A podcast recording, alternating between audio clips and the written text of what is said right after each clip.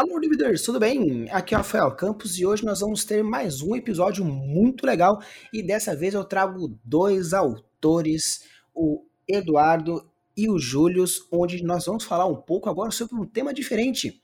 Na semana passada nós falamos sobre o Amazo Futuro, uma, um subgênero novo que está surgindo aí a partir do Amazofuturismo, mas dessa vez a gente traz um novo estilo, porém um pouquinho mais pro dark. Nós vamos falar hoje um pouco sobre o folk horror.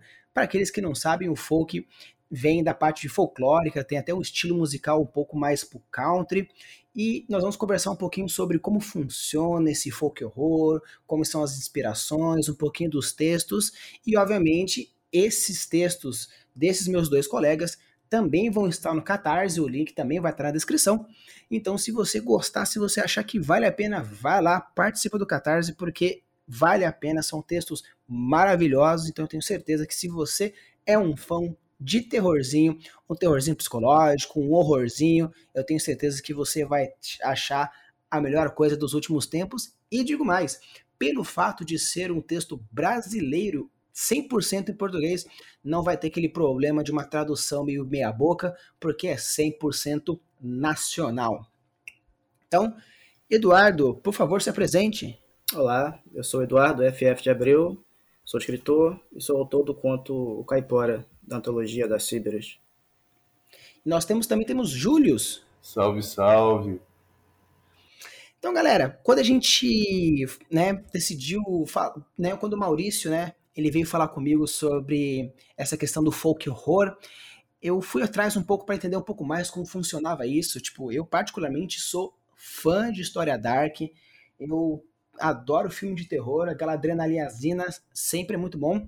Mas eu queria perguntar para você, Eduardo, quando você ouviu falar desse estilo de escrita folk, o que, que te fez parar e pensar assim, puxa, eu acho que eu vou tentar escrever alguma coisa nesse estilo? Qual foi a sua iniciativa para falar assim, vou escrever? Pois é, eu estava no, no, Instagram e vi uma, um, um post sobre, sobre edital. Aí eu fui procurar saber, eu nunca tinha ouvido falar nisso quando eu fui pesquisando, fui vendo os, os, filmes, eu fui vendo que, cara, tinha tudo a ver com o que eu já escrevo naturalmente. Eu moro no meio do mato, né? Então, naturalmente, as minhas histórias já, já, já envolvem esse tipo de atmosfera, bem, bem rural mesmo. E gosto de terror, né? E gosto de folclore também. Então, poxa, eu vi, caiu como uma luva para mim o tema. Maravilha, então, assim, é bom saber que você tem uma um vínculo voltado ao terror e essa questão um pouco mais do folclore, porque eu tenho umas perguntinhas bem legais sobre o seu texto que eu achei uma coisa bem interessantes. E, Júlio, quando você é, viu essa, essa proposta, né, assim, de terror associado ao horror, associado ao folclore, o que, que você pensou? Você pensou que poderia ser alguma coisa que pudesse ser associado? Você acha que foi um pouco estranho? Qual foi a sua primeira impressão quando você viu a chamada do folk horror na Cybers? Então, é que eu sou um pouquinho diferente do FF de Abreu, assim, eu moro no meio da maior cidade do Brasil, eu moro em São Paulo, né? Mas, assim, desde muito pequeno, fui meio que acostumado com folclore pela minha avó, lá do Rio de Janeiro, também moradora da cidade do Rio, né? Mas ela contava muita história dela dentro de infância, isso me influenciou bastante. Desde pequeno também eu gosto muito de folclore, e eu acho que é, sempre foi é, desvalorizado. Desde 2017 eu vim escrevendo muito, boa parte das minhas temáticas passavam por folclore também, assim, passavam por reinterpretar o folclore brasileiro, pensar ele pro, pro mundo urbanizado que eu vivo, né? E pensar ele também voltar às origens, que os japoneses fazem isso o tempo todo e ninguém reclama. Daí eu falei, chegou o edital da Cybers, eu falei, ah, vamos fazer, né? Os meus amigos já falavam que eu gostava, que as histórias que eu escrevi eram muito loucas, eu escrevi nele do cyber, no Cyberlogia. O Cyberlogia eu não passei a Sierra, não vou passar mais nenhum. Só que chegou do, da, do folk, folk Horror, o segundo edital que eu participo eu já entro, tá ligado? Então pra mim foi foda. Não, é legal pra caramba, ainda mais que é, sempre, teve recentemente, até acho que na Netflix, falando aquela, aquela série que a galera tava re, reinventando o folclore, tinha né, até aquela, aqueles memes na internet da, da, da Cuca bonitona, né? Que, que era preferível, né? A Cuca nova ou a Cuca jacaré do, do sítio do pica-pau, né? Ó, sei lá, velho. Só sei que se a Alessandra Negrini quiser me enfeitiçar, tá tranquilo. Quando vocês é, pensaram assim, puxa, pô, que legal, né? Associar essas releituras, associar toda essa, essa parte de folclore, mas focada a parte de terror, porque se você for ver, tem muitas histórias no folclore brasileiro que tem uma origem até que bastante tenebrosa, né? Se você for pegar um, um fundo, a, a origem até que tem várias que ou uma pessoa morreu, ou se afogou, ou foi morta, alguma coisa assim, né? Aí entra aquele momento Disneyficação, onde tem toda a parte de deixar mais bonitinho né, a cultura. Aí eu queria saber de vocês, é, qual foi a, a, a, inspiração que você teve para construir, escrever especificamente esse conto para Cyberias? Porque cada um dos dois teve um, um foco mais para um, uma criatura do folclore, o outro para uma outra criatura do folclore. E eu queria saber qual que foi a inspiração de vocês para escrever especificamente esse conto que vocês mandaram para Cyberos? Bom, eu compartilho desse sentimento do Júlio. Eu acho o nosso, o nosso folclore muito pouco usado, pelo menos, pelo menos para o público adulto. Eu acho que ele é bem, ele é bem, bem aplicado até certa idade para o pessoal na escola. A gente tem bastante referência disso, inclusive para esse tipo de público. Mas para o pessoal mais crescido, acho que não tem. E tem muita tem muita coisa a ser explorada. Eu, não, eu sou da opinião de que o folclore ele é assim, bem bizarro por natureza. É que a gente é muito embrenhado dessa, dessa, dessa referência infantil que a gente tem. Né? O sítio Pica-Pau Amarelo é muito forte no nosso inconsciente coletivo. Eu, eu acho que vem daí essa dificuldade. Então eu pensei, em primeiro lugar, pegar um, um, personagem que eu achei pouco usado, eu não sou nenhum parâmetro para isso, eu não sou pesquisador, né? mas para mim é pouco usado, peguei o caipora. Eu, não sei vocês, mas quando eu penso em caipora, eu lembro de Castelo Ratimbum. Certo? Uhum. Sim, é, eu também. Eu também. Maravilhosa aquela menina lá girando. Eu gosto muito desse programa. Mas eu pensei, poxa, podia ter mais coisa, né? Aí eu fui pesquisando, vi que também tinha personagem masculino, é um ser que pode ser tanto homem quanto mulher, é um ser que, que ele, ele nasce como uma pessoa normal, né? Lá na tribo dele, né? entre é uma lenda indígena originalmente, né? E vai se fundindo aos poucos à natureza. E, e vai aterrorizando o pessoal que vai, que vai desmatando a floresta. Eu pensei, poxa, dá para usar muita coisa aqui. Eu vejo, em certas regiões do Brasil, esse, esse folclore é muito forte ainda. Então eu tenho o costume de, de vez em quando, ouvir relatos de pessoas no YouTube. Tem bastante até, não sei se vocês já viram isso, mas tem. E o pessoal ainda tem o costume, por exemplo, até hoje, de colocar fumo, por exemplo, na, na, na no mato para não se perder. Isso é pessoal bem, bem, bem matuto mesmo, né? Eu, aí eu fui pegando uma coisa e outra e fui vendo, poxa, dá para usar muita coisa aqui. É... Abreu, sabe uma coisa engraçada, cara? Que assim, tem... meu terreiro não faz isso, mas muito terreiro de candomblé e de umbanda eles, eles oferecem fumo para entrar numa mata para pegar erva, pegar folha para fazer negócio a gente, o pessoal tem costume de dar fumo também, dar uma abóbora com fumo dentro, que é uma é o sincretismo entre a, a, religião indígena né, e a religião africana. Então, olha aí, tá vendo como é que é forte? Isso eu não sabia. Eu, eu, minha família é mais pra Kimbanda, não é pra Umbanda. Mas eu não sabia Pô, disso. Da hora, cara. É. O dia eu quero no seu terreiro. Vou pegar o meu paregum, mas vou no seu terreiro, cara. Você é de onde mesmo? É aqui no, é aqui no Rio. É aqui no... Porra, perfeito. Quando da cidade do Rio, eu vou aí mesmo, cara. Minha família é daí. É mesmo? Pô, legal. Então, maravilha. Qualquer coisa a gente faz um. A gente pega uma van e participa, porque minha mãe participa do, do Terreiro de Umbanda aqui na minha cidade vizinha. Então, estou vendo aqui que a gente está num, num grupo que compartilha as ideias bem parecidas. Cara, por falar nisso, assim, por falar nisso, aproveitando já começar a ensejar meu. como escrevi meu conto, assim, 90%, quase 100% dos meus contos não sou eu que escrevo sozinho, né? Inclusive eu tenho que entregar os créditos para Exu, né, cara? Que antes de dormir, sempre peço para ele, quando eu escrever, quando quero escrever uma história, eu peço para ele inspiração e geralmente dá em sonho.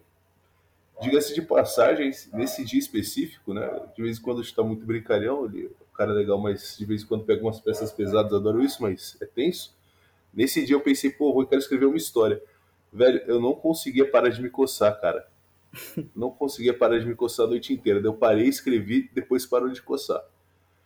A inspiração, fora, fora a inspiração divina, veio de uma lenda da Amazônia, de um livro de lendas da Amazônia chamado Poranduba Amazônica. Nesse, nesse livro tem a história de um cara que ele tenta pegar os, a, os dentes de, de, de um curupira para fazer um colar, porque os dentes do curupira são verdes, parecem jades e ficariam ótimos colares para a filha dele. Daí o curupira acorda que ele se regenera e começa a encher o saco do cara, né? Depois é por aí vai. Daí eu pensei, pô, seria da hora se alguém tivesse tipo um colar dos dentes do curupira e cada vez que o curupira fizesse um favor para ele, devolvia um dente. Não, uma coisa assim, agora pegando mais pro tecnicismo de world building, é, em ambas as histórias eu vi um, um, trabalho bem minucioso, assim, de bastante referência, de bastante é, estudo por trás, né? Nos dois textos eu vi isso bastante e bem forte, particularmente eu, eu gostei bastante de várias referências que tinha em ambos os seus textos. Aí eu queria saber, quando você, né, ainda mais agora que o Júlio comentou que ele teve um, uma ajuda, aí eu queria saber de vocês dois, quando vocês começam a escrever uma história, principalmente nessa questão é, um pouco mais fantástica e mais focada principalmente nessa que a gente está falando de hum, cultura brasileira e essa hum, é, redescoberta da cultura brasileira e até mesmo novas formas de se visualizar, eu queria saber, vocês se inspiraram em alguma história, por exemplo, quando vocês foram construir o, a história, vocês primeiramente pensaram numa situação que vocês gostariam de trabalhar, né? Por exemplo, vocês primeiro pensaram na, no ser mitológico primeiro e por isso falaram, não, eu quero escrever uma história sobre o caipora, eu quero escrever uma história sobre o curupira, ou a, a história foi vindo e vocês viram que encaixava melhor com uma criatura X ou uma criatura Y? Não, eu, eu passei bastante tempo primeiro pensando na criatura, no caipora em si, ou entre aspas caipora, né? Porque o meu conto ele, ele, ele acontece bastante nas entrelinhas, né? O meu conto é mais pelo que eu não escrevi do que pelo que eu escrevi. É um grande castelinho de carta que até se eu ficar explicando muito, eu acho que, que, que vai perder a graça. Mas eu, eu fiquei pensando bastante tempo sobre como ele envolveria a galera ali na história. Como é que eu poderia tornar aquilo macabro, meio estranho no mínimo, né? Então eu fiquei bastante tempo pensando nisso primeiro. E depois é que eu fui considerando as outras coisas. E você, Júlio, você, você pensou mais no, primeiro na criatura ou primeiro veio a história e assim você encaixou alguma criatura específica? Assim, eu pensei primeiro na criatura, assim, eu pensei, pô, eu quero trabalhar com uma criatura que, tipo, todo mundo conheça mas assim, não falo em momento nenhum que é o Curupira, quem tá, quem tá ouvindo tá recebendo spoiler aí, mas é o spoiler que não está na história. Eu pensei numa história, cara, nessa mesma história do Porão do Amazônica, no final do, do conto, esse caçador recebe uma flecha que vira uma serpente, alguma coisa assim, tipo mata os bichos. São várias versões dessa mesma lenda. Eu pensei, pô, o Curupira é cheio de artimanha, é cheio de equipamento mágico, né, cara? Eu pensei no equipamento mágico que fosse. Eu tive essa ideia de coceira, né? Da coceira, eu pensei que equipamento mágico assim causaria isso? Eu coloquei o, o que dá nome à história, né? Que diga de passagem também é uma referência ao vilão barra protagonista da história. E assim, mas as principais referências assim que eu coloquei, eu tentei colocar várias, várias coisas de crendice popular. Por exemplo, a solução para resolver o problema é o remédio caseiro para verme. Sim, tanto que depois que eu terminei de ler a sua história, eu até anotei aqui no, no meu caderninho que até perguntar para você, mas você já até já me deu resposta, se a mandinga, né, entre aspas, é, tanto para resolução do problema quanto para acabar com, com a maldição, se era uma coisa inventada por você ou se você tinha se baseado em alguma coisa real. É, cara, remédio para verme. É que lá você tá com, com bicheira na barriga, você toma aquilo que, que caga tudo, velho. Sim, e é legal pra caramba. Eu queria saber, assim, é, você comentou até que é, você tem a sua avó que né, contou bastante história, principalmente a questão de infância e tudo mais. Aí eu queria saber, quando você é, começou a escrever, você sentiu algum tipo de, de conexão com, com essas histórias ou você achou que seria um, um, um pouco mais por seu autoral mesmo? Cara, é, o seguinte, cara, uma coisa que para mim assim, inclusive é a minha crítica ao folk, o folk horror americano, e eu penso em criar um novo folk horror, assim, é uma, uma missão minha, que é o seguinte, o folk horror americano, ele se visa negando o povo, né? Ele fala que o povo é o problema, o povo tem que ficar ali afastado, o povo tem que ficar distante de tudo, e a gente tem que controlar esse pessoal que tá aí no meio do mato, que tá no meio da favela, onde for. Cara, mas para mim a inspiração maior assim para escrever qualquer minha história é o povo Assim, não tem a história, as histórias que eu conto, que eu escrevo, são situações que eu vejo as pessoas passando na vida, as, são situações que eu passei na vida, são situações que eu recebo da minha família, são situações que eu recebo, que eu percebo ao meu redor. Então, acho que toda vez que eu escrevo, é um momento que eu tenho conexão comigo e eu só tenho essa conexão comigo porque eu tenho essa conexão com o povo à minha volta, né, com a sociedade à minha volta. O que é estranho para mim que é, que é introvertido que nem eu, apesar de ser professor. Ah, sim.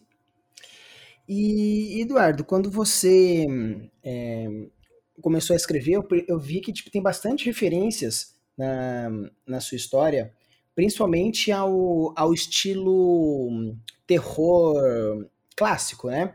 Que é Gato Preto, é, Cidade Afastada e tudo mais. Aí eu queria saber, você quando você começou a, a, a escrever esse, esse contexto da, da, sua história, eu vi que tem até mesmo no, na própria Cyberus um post que fala sobre alguns, algumas referências da mídia, né, cinema, histórias, que, que utilizaria como base, né, como outros que também fazem parte do, do folk horror. Aí eu queria saber, você, quando você começou a escrever, você tentou trazer é, inconscientemente assim esses elementos de horror para trazer alguma certa familiaridade ou você não, você deu uma estudadinha falando, não, esses aqui são alguns elementos legais que eu posso trabalhar com para trazer mais clareza para esse horror? Como foi? Foi mais instintivo ou você deu uma pesquisadinha antes? É, eu dei, como eu falei no começo, eu dei uma estudada assim no, no assunto, assisti vários filmes. Inclusive, eu me apaixonei pelo Homem de Palha, aquele filme. O final da minha história, inclusive, é inspirado na parte da minha cena favorita, que é o pessoalzinho tocando violão. E eu estudei, sim, a parte bem por alto, né? Eu não estudei nada tão profundo. Se tem algum, algum símbolo é, típico de terror, pode ter, sim, pode ter. De repente, inconscientemente, eu coloquei. Eu acho que eu fiz tudo caso pensado, mas muita coisa acaba saindo, graças a Deus, além da nossa, da nossa mão, né? Muita coisa vem ali. O, o gato preto, o Saci, ele, é, ele foi mais para uma pequena homenagem mesmo, mais uma homenagem ao folclore. Porque o nome dele, pelo nome dele, né, ele é perneta também, então eu achei que ficaria charmoso. Sim. Aí, uma coisa que eu queria, uma coisa que eu queria saber, é, você disse que tem até essa, essa relação com, é, com, com esse tipo de ambiente, né, que você já é, já foi, já frequentou. Eu queria saber, a, a história, o conto, a casa e todos os outros elementos, que eu também não vou dar muita descrição para não estragar a surpresa da galera, mas eu queria saber, o local onde se passa a história foi uma coisa mais sua, do, assim, algum local seu, algum local que você já visitou, que você já ouviu, ou foi baseado em alguma outra coisa mais externa? Engraçado você perguntar isso. Foi, tem, tem coisa real e tem coisa fictícia. Eu meio que montei um quebra-cabeça de lugares que existem, né? O lugar onde eu moro e o lugar da cidade em geral. Foi um misto das duas coisas.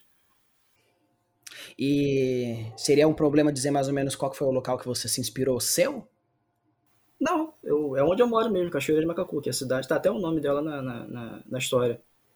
É uma cidade bem grande, mas cheia de mato, né? Então, ela é bastante turística também. O pessoal vem para cá para tomar banho de, de, cachoeira.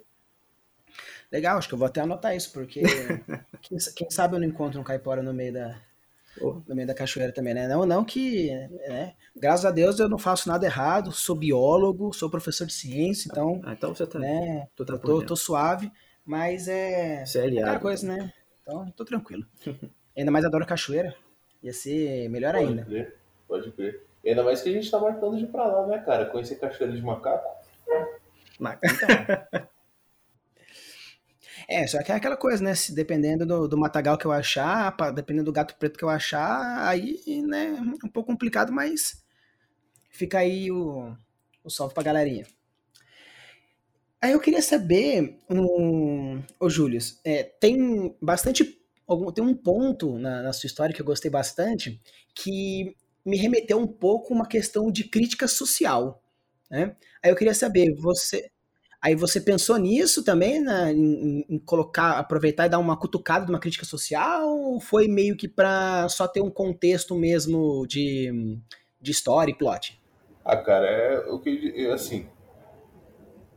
Voltando a falar do folclore brasileiro, folclore brasileiro é naturalmente Lovecraftiano. A gente tem um folclore Lovecraftiano, cara. Não tem país no mundo que o, que o bichão é um ciclope com uma barriga, com um dente, na, com uma boca na, na barriga e garra gigante, ou cara com cabeça de tamanduá.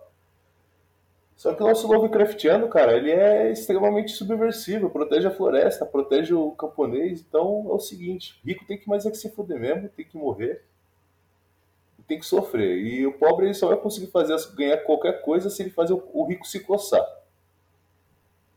Então, assim, eu acho que foi bem justo é, o que aconteceu com, não vou falar o nome, o Felipe Scandari tem que mais é que se fuder mesmo, banqueiro filho da puta. E assim, não, tem um certo de, de crítica social, mas assim, é, é uma fábula. É uma fábula pesada, né, cara? Que é o seguinte, você tem que fazer o cara sangrar para você ter o que você, que você quer, né? Sim, eu, quando eu tava lendo, eu até pensei assim, puxa, eu já vi muita coisa agora, eu sou fã pra caramba de terror médico, tanto que eu tenho até uma, um, uma história que eu tô pretendendo publicar, né, espero que logo, que é uma, uma, uma história de uma autópsia amaldiçoada. Então, essa questão visceral é uma coisa que me atrai demais. Mas daí eu pensei, mano, isso me lembra bastante é, algumas histórias mitológicas né, espalhadas pelo, pelo mundo que, se você for pegar para ver a origem do negócio, é realmente bem macabro e bem visceral mesmo. Né? Tanto que eu, uma vez é, eu estava discutindo com, com alguns colegas sobre essa questão de mitologia, principalmente mitologia do Brasil, que eles falaram assim: ah, mas mitologia do Brasil é meio chato, né? Porque você pega, por exemplo, é, mitologia grega, mil cabeças e braços e monumentais e tudo isso e aquele outro. Aí você pega o mitologia nórdica, que tem uma cobra gigantesca que atravessa o mundo, um lobo gigante que decepa isso aqui e aquele outro. E nós temos um, uma pessoa perneta, um outro com um osso quebrado, um cavalo sem cabeça. Ah, velho, na moral, se alguém falar para mim que folclore brasileiro não é bom, velho, eu desço a paulada. Nem falo mais, nem mais discuto, cara, com que gente que fala isso. Eu desço paulada, dou murro na cara, dedo no olho. É, tipo, quando a pessoa começou a falar isso, eu pensei assim, beleza, meu querido. Então acredito que, tirando as historinhas que você ouvia na, na, quarta série, você não conhece porcaria nenhuma da própria cultura, né? Exatamente. Nada, praticamente nada. Exatamente. Cara, tem muito disso aí, tipo, tem uma questão mitológica que é, é meio. Assim. Cobre, não, não tenta pegar o que é dos outros, o que é dos outros, né? E assim, é, é meio que justiça poética o que aconteceu. Era pra ser tragicômico, mas pelo jeito só ficou trágico, né? As pessoas, pelo jeito, só viram o lado tragédia. Eu dei risada demais depois que eu li tudo. É... E assim, né? É uma fábula. Meus amigos definiram, quando eu falei, mostrei para eles o texto, que Edgar Allan Poe e Marques entraram num, num bar e, e ficaram bêbados junto, né? Eu colocaria Câmara Cascudo no meio, já que tá falando de folclore brasileiro. Interessante. Sim, eu acredito que é, esse, essa proposta da Cyberus é uma proposta muito boa. Então, se você está gostando dessa conversa e você acha que faz sentido o que nós estamos falando, e se você acha que o folclore brasileiro tem que ser defendido sim, na fantasia, no romance, no terror, não importa, mas sim difundido e valorizado, vai no Catarse, o link vai estar tá na descrição e compre o livro, participe do processo, porque Olha, eu vou dizer para vocês, eu tive acesso a duas histórias apenas e acredito que vocês não vão se arrepender. Tem world building bem construído, tem referência mitológica, tem referência aos terrores clássicos, tem um, uma lógica embutida. Então acredito de verdade que vocês vão gostar pra caramba, não vão se arrepender de participar. E aproveita porque um negócio legal da Cyberus é que quanto mais coisa, mais porcentagem chega, vem capa dura, vem tradução, porque se traduzem as mitologias de fora para o português, bora traduzir a nossa para o inglês também. Vamos conquistar a colonização reversa, a gente desemicida. Exatamente, então eu acredito que, que é uma, da, uma das melhores coisas. E aí agora, né, aproveitando esse momento de patriotismo, mas um patriotismo de verdade, não esse patriotismo meio bunda aí que você vê por aí.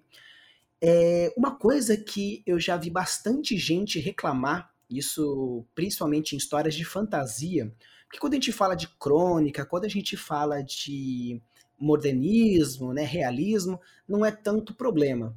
Mas uma coisa que eu já vi direto a galera reclamando são nomes brasileiros para personagens. Falam que é mais fácil aceitar um Kevin, uma Kailane, mas quando escuto um Felipe, um Carlos, um Rodrigo, uma Maria Paula, fica aquele sentimento estranho de que, que os nomes não, não são legais. Eu queria, eu queria saber de vocês o que vocês acham disso. Ah, cara, ainda bem que eu não ando muito na internet, cara. Eu não acredito que falam isso, velho. Tomar no cu. eu não concordo com isso, não. Não sei o jogo. Cara, é uma, babaca, uma babaquice sem tamanho, velho. Não consigo levar isso a sério, velho. Ah, não, virou uma Maria Paula. Quer dizer que uma Maria Paula não pode ter uma vida maneira. Porra, velho. Aí é foda. Um Joãozinho. Um Joãozinho é. Porra, o Joãozinho é, é, o clássico das piadas, né, cara? Então o cara tem uma vida interessante. Talvez seja a falta de referência do pessoal também, né? O pessoal só, só, só vê nome de gringo em filme, então só fica esperando isso. Estranho ou diferente, o novo. É, uma, uma coisa que uma pessoa um pouco mais centrada, ela falou assim para mim, que o problema que ela tinha com algumas histórias com nomes brasileiros é o perigo da associação. Porque você, dificilmente você vai ser um, um Joffrey, dificilmente você vai encontrar um brasileiro é, com um nome australiano, ou austríaco, ou russo, mas nomes brasileiros é mais fácil você encontrar brasileiro. E, e aquele sentimento tipo, puxa, né? Por exemplo, meu nome é Rafael, né? E existe sim uma referência ao meu nome em alguma das histórias. Aí algumas pessoas podem reclamar, puxa, mas nossa, meu nome é do mocinho, puxa, meu nome é do vilão, né? Tem algumas pessoas que ficam com essa, com essa questão do tipo, puxa, né? eu, eu sou um cara legal e eu tô como vilão nessa história, poxa. Rapaz, já, já usei o seu nome pra tanta coisa, cara. Você nem imagina. Eu tenho pena do cara que chama Jason nos Estados Unidos. Sim, e Mike também. não sei porque se, se acontece isso aqui, acontece lá também, não faz sentido isso. É porque uma, uma coisa que, que a galera reclama, principalmente na questão é, da tradução mesmo, é que quando você pega um, um nome por nome mesmo, o nome se mantenha, né? Você não traduz nome, mas às vezes algumas titulações, às vezes um, uns codinomes, faz sentido mais para a língua materna da que a história foi construída, né? Por exemplo, é, quando a pessoa às vezes ela quer colocar um título para alguém, fazendo um trocadilho com a língua portuguesa ou com a língua americana, na hora da tradução é uma porcaria. Por isso que eu acho maravilhoso histórias em português escritas de maneira né, com muita propriedade para que esses trocadilhos, essas jogadinhas façam sentido nacionalmente. Uhum. Claro, claro. É nós para nós, cara. Tem que ser a gente que fala mais a gente. É, a gente tem que fazer pra gente primeiro, depois pros outros. Depois... Se colar lá fora, colou, não importa. É aquela coisa, os americanos eles não fazem filme pensando no Brasil, eles fazem filme pensando neles, e por isso que é o, o que é um sucesso. Não, não só por isso, tem toda uma política de dominação cultural. Mas é o seguinte, é, o que faz sentido para a gente é o que a gente consegue interpretar lá fora. A gente não consegue criar uma história lá fora, pegar uma coisa lá fora, uma coisa que é distante da gente, e tentar escrever sobre isso. A gente não é familiarizado com isso, a gente não vive isso, a gente não sente isso, a gente não entende o que eles querem. Agora, a gente pode entender o que a gente quer a gente pode falar isso para o mundo. Então, acho que assim, o Brasil tem muito potencial para se tornar um, um, um, grande polo literário. O problema é assim, é investimento das editoras. Às vezes eu sinto que as editoras elas são muito reticentes em apoiar o autor nacional, investir nisso, investir em uma fantasia nacional. Assim, a Cerberus faz esse trabalho muito bem, a Psyll faz esse trabalho muito bem, mas ainda assim, mesmo essas mesmo nessas editoras que são fodas, elas e são independentes, são de autores independentes, às vezes eu sinto que falta alguma coisa, assim, um investimento, um, uma aposta que com certeza é arriscada, mas alguém tem que fazer uma hora ou outra, senão a gente não vai conseguir deslanchar, de produzir uma literatura nacional de fato. Sim. É, eu, participei, eu participava de um, de um grupo onde a ambição do cara que construiu esse grupo era de profissionalizar é, escritores brasileiros com técnicas de literatura especificamente fantástica que ele trouxe lá de fora, né?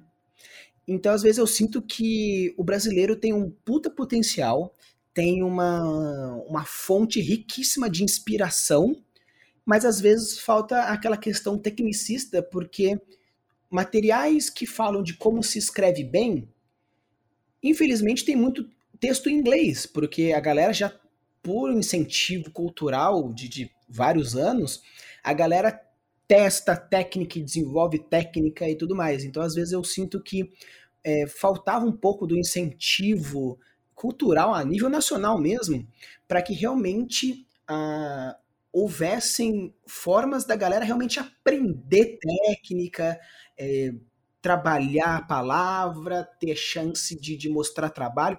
Então eu sinto que falta um pouquinho também dessa de trazer um pouco desse tecnicismo assim, porque, poxa, histórias maravilhosas, mas o cara às vezes não amarra bem, ou às vezes até amarra bem, mas a, a plot é um pouco furada aqui e ali. Então eu sinto que também se tiver, que ele fala assim, não, brasileiro escreve mal, brasileiro não sabe ler, brasileiro não, não, não, né, não gosta de livro, por isso que é, a galera pega lá de fora. Na verdade, não. Pô. É, é, eu acho um absurdo você virar para um grupo de escritores e falar assim, não, brasileiro é um, é um bosta porque não, não gosta de ler. Eu acho que tá faltando, acho que na verdade não, não é bem assim, né? É, falta, a gente tem que falta criar a indústria mesmo da coisa, né? Fazer o, botar o pessoal para trabalhar, para rodar as atividades como se fosse uma indústria, como tem lá fora. É isso que é essa a diferença, a grande diferença deles entre a gente. Assim, é uma indústria e uma indústria, toda indústria tem investimento, né, cara? E pouca gente está disposta a investir de fato no autor. Assim, tem as, tem as, tem as editoras sendo, sendo honestas, tipo, como eu falei, a Psyu, a Cartola, que eu não, não ganhei o edital dela, então não tô ganhando não tô, tô falando sem. tô falando de coração limpo. É, a Cyberus, que inclusive está lançando essa editora, apoia a gente no Catarse. Se não apoiar, a gente, eu vou aí te dar paulada. É... Nossa, todo mundo falando de todo mundo, mas enfim. Tem fazendo esse trabalho legal, só que assim, eu, eu sei que eu não sou esse tipo, eu não sei que eu não sou essa pessoa, que eu não estou nesse nível literário para ser essa pessoa que escreve, conta uma história foda, mas tem gente no Brasil que tem capacidade de ser foda, assim, de ter, de, de ser uma referência mundial. Essa pessoa não simplesmente não tem espaço. A pessoa escreve de forma amadora ela não ganha um salário para fazer isso, um dinheiro que permita que ela, que ela pare e escreva pelo menos um livro. O que no, nos Estados Unidos, na Europa, no Japão, tem. Pô, tem editor, tem, tem escritor que ganha adiantado 10 mil, 10 mil dólares, tá ligado? Dá pro cara ficar três meses de boa para escrever o livro. Sim, lá fora, né, eu sei mais dos Estados Unidos e um pouco de Inglaterra, que, que né, o world building, que é a área da escrita que eu mais adoro tem grandes polos fortes na Inglaterra e um polo forte é, em Nova Jersey. E, e, lá a galera tem curso profissionalizante, tipo, é pós-graduação em escrita literária. Eu falei assim, mano, se, eu, se, o dólar não tivesse essa facada e o euro tivesse essa, esse arranca-órgão, mano, imagina você ir lá fora, fazer uma pós-graduação ou até mesmo um curso de extensão em, em técnica literária, imagina o, o, o, a grande diferença que ia fazer e se a galera tipo tentasse investir em trazer para cá, nossa, ia ser um, um, um, boom literário que eu não conseguiria nem calcular as dimensões disso. É, eu tenho minhas críticas porque novamente as editoras querem ganhar dinheiro fácil assim.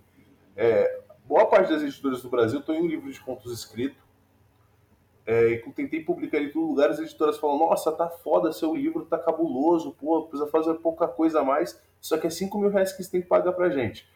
Aí é foda, né, cara? As, assim, boa parte das editoras no Brasil não são, são é, como é o nome daquele negócio? É gráfica, né? Não é uma editora. Exatamente. É uma gráfica.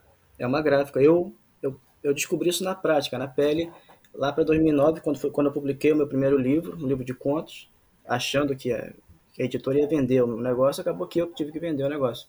É. Eu fiquei, eu, aí eu, pô, me decepcionei total. Tanto que eu fiquei parado na escrita por causa disso também. Aí voltei mais para 2016 para cá. Cara, ainda bem que você voltou para escrever, que seu conto eu li, ele ficou cabuloso, tá? Na, assim, tem cinco contos, hein? Todos os contos estão, assim, estão ou muito gore ou muito bom, tá ligado? E gore é bom. Uhum. É, e o seu tá na minha lista dos favoritos, cara. O seu tá ali. E, e assim, é muita, muita, muito subimagem, cara, falando tipo questão, o campo tá, o campo tá preparado para entender as questões da cidade, mas a cidade está preparada para entender as questões do campo e abraçar o campo. Exatamente. Foi mais ou menos isso que eu entendi assim do seu texto. Eu achei aquilo genial, cara. É uma coisa que eu penso muito nessa vida. Assim, o campo tem se acostumado com a vida da cidade, com a ideia da cidade, uhum. com as coisas da cidade. Uhum. O seu jeito, assim, turrão tal, mas tem se acostumado. Agora, Será que a cidade está acostumada a abraçar as coisas que vêm do campo, abraçar a arte, abraçar a cultura, abraçar tudo que foi deixado para trás? Exatamente. É, você matou a charada, é um pouco disso mesmo. O... A história do, do meu conto se dá justamente. Cara, se, se, você agisse normalmente, não ia dar nada errado. Dá tudo errado por causa da, do, do preconceito. Exato, cara. E assim, a gente espera o preconceito vindo do campo, mas no caso foi o contrário, velho. Eu falei, caralho, que história foda, cara. Que história foda. Assim, velho, tem é o seu conto, os, os quatro favoritos, o seu conto, o conto do, Ga, do Gaio, o conto do, do M. Fontes, que é o. Esqueci. Maurício. O, Maurício da Fonte. O Maurício, M. Fontes. E o seu, cara, são os, são os contos que eu falei, caralho, velho, esse cara é um gênio, velho. Poxa, eu não li os contos ainda, cara. Eu, tava, eu, tava, eu tô pensando em, em, em pegar o livro em papel para ler. Geralmente eu faço isso nas antologias que eu participo. Então, se você quer ter esse mesmo sentimento que o Júlio está descrevendo, que eu também tive, participa do Catarse, é, não tá caro, vale a pena, o livro tá barato, pegar um livro pelo preço que tá, receber na tua casa, bonitinho, com um bando de história que vai trazer um terror para você, cheio de gatilhos de terror e da referência do Brasil, você não vai achar em outro lugar. Participa do Catarse, vai estar tá vai tá na descrição, vai lá, nem que seja com 10 reais, 5 reais, o que você puder fazer, quanto mais melhor, porque com certeza você não vai se arrepender.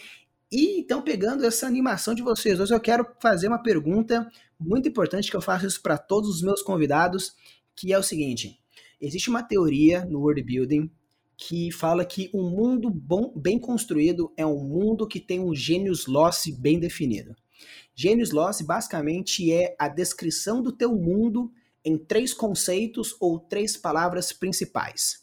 Então eu queria saber de vocês, se vocês fossem resumir o mundo que vocês criaram, a proposta que vocês criaram em três palavras, vocês saberiam me dizer qual que são os três princípios básicos da história de vocês? Sei, vou fala aí, Eduardo. Não, pode falar, pode falar, cara.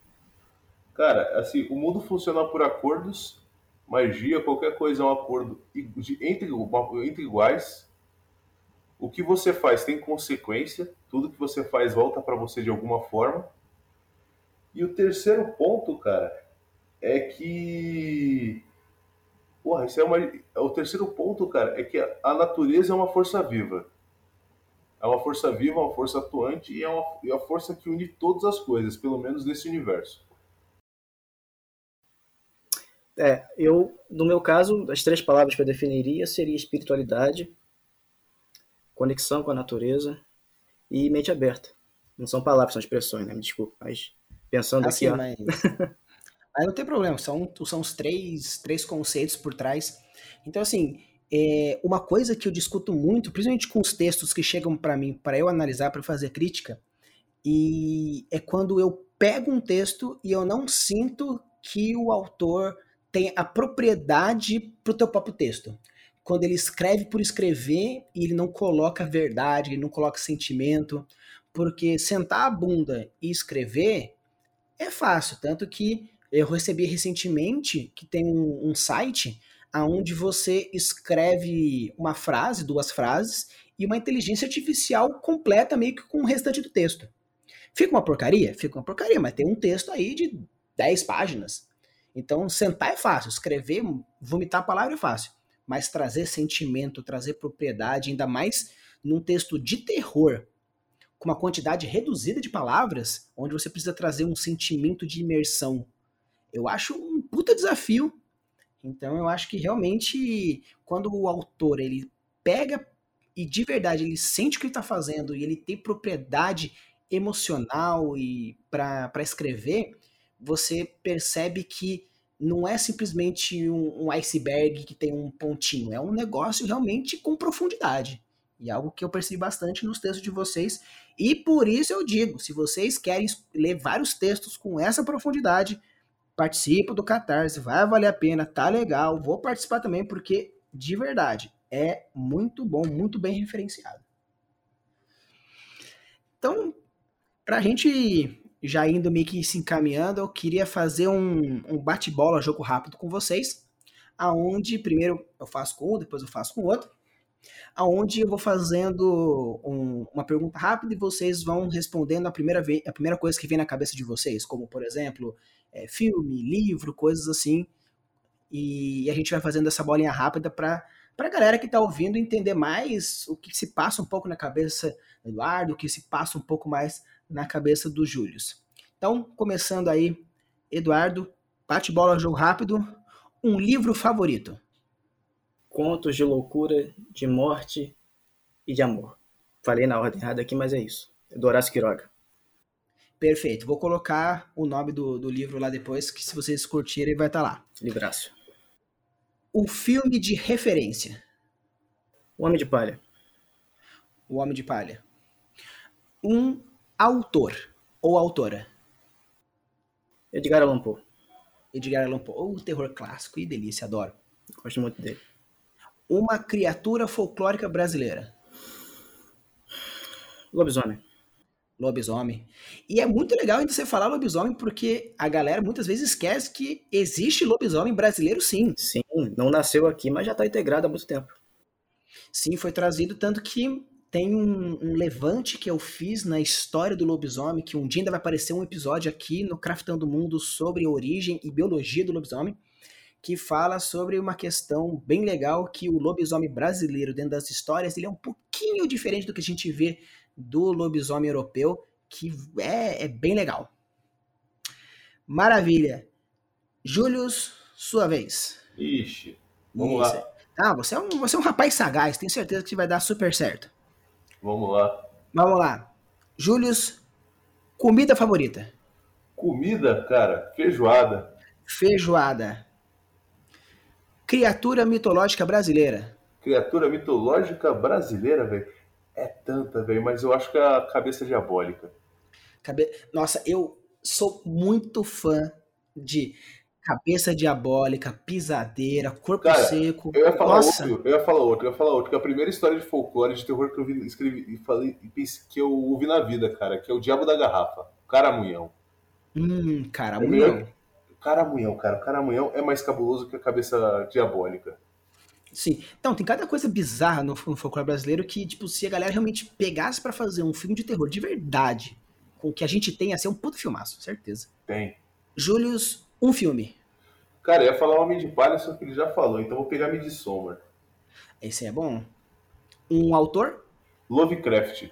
Lovecraft. Então aí já temos aí agora diversas referências boas. Chegaram Poe, Lovecraft, tem o outro também. Então acredito que nós só temos coisa boa. Então perfeito, então a gente já vai encaminhando mais pro final. Então, Eduardo, onde eu posso te encontrar? Quais são outras obras que a gente pode saber de você?